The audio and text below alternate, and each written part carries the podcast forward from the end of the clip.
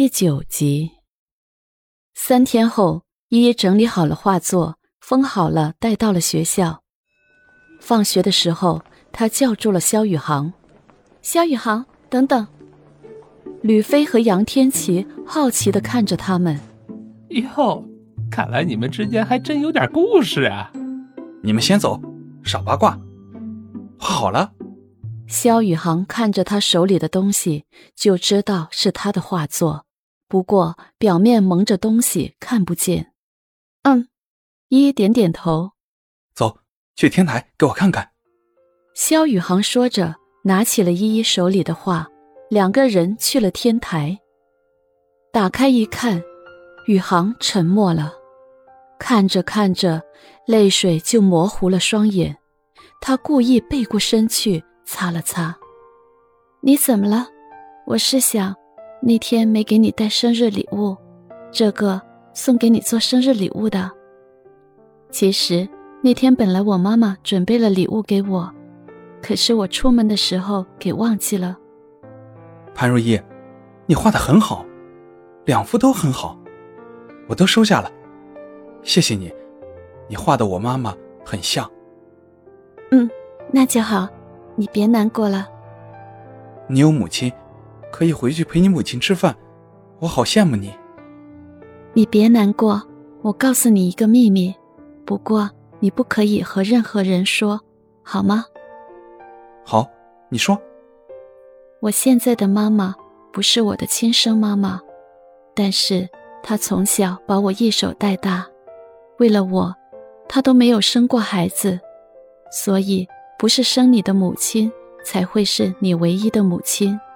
你不要难过，只要你的心充满了爱，愿意去爱，敞开你的心，一定会有人代替你的妈妈来疼爱你的。你父亲告诉你的吧？不是，他们都没有告诉我，我偷偷听到的。不过他们不希望我知道，我就装作不知道，好让他们放心。潘如一，你还挺善良的，陪你的继母去吃饭，错过我的生日晚宴。她虽然是我的继母，可是在我心里，她就是我的妈妈。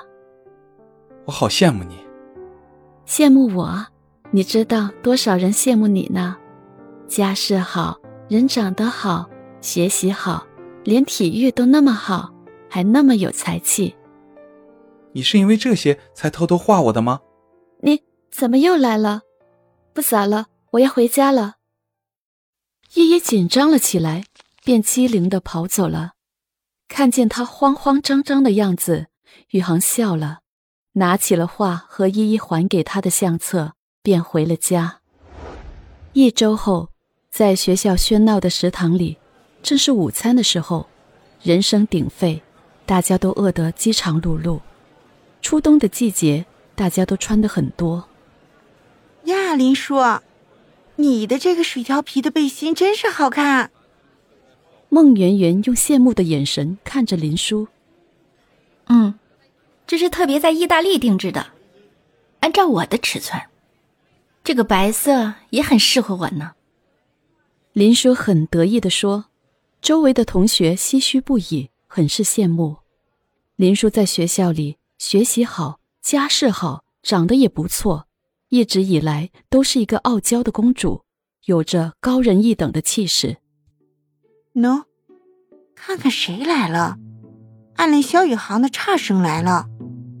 孟媛媛很不屑地说：“依依和默默来食堂吃午餐。”就遇到了远远的一些人在奚落和嘲笑自己，依有些难为情的低下了头，默默很是不忿的说：“别没事闲的，就知道嚼舌根子。哼，是他自己偷偷画人家，还怕别人说吗？算了，默默，随便他们怎么说吧，我们去那边。”依依拉着默默要去另一边。哼，做贼心虚了不是？要不然干嘛要躲开？孟媛媛继续讥讽的说：“孟媛媛，你说话注意点是我让他给我画一幅肖像画的，哪里有你们说的那些乱七八糟的？而且不仅仅那一幅，还请他给我的爷爷和妈妈都画了一幅。你们以后再欺负潘如意，我饶不了你们。萧宇航的声音忽然在后面响了起来，依依充满感激，同时也不解的看着他。感激的是他帮自己解了围，不解的是为了帮自己解围，他竟然说了谎，而且是当着全校那么多同学的面。别看了，我爷爷特别喜欢你画的画，还让你周日有时间去我们家玩。刚好，我爸爸说认识你爸爸，也请了你的父母。周日到我们家一起来吃饭。肖宇航走到潘如意面前说道，声音很大，像是故意说给那些嚼舌根的同学听的。啊，你爸爸认识我爸爸？依很惊讶。是啊。可是你爸爸怎么会知道谁是我爸爸呢？我爷爷是我们学校的校董，想问问一个学生的家里情况，总不难吧？况且你爸爸在电子行业做的那么好，本来和我们家也有合作，你不知道吗？肖宇航有些惊讶的反问道。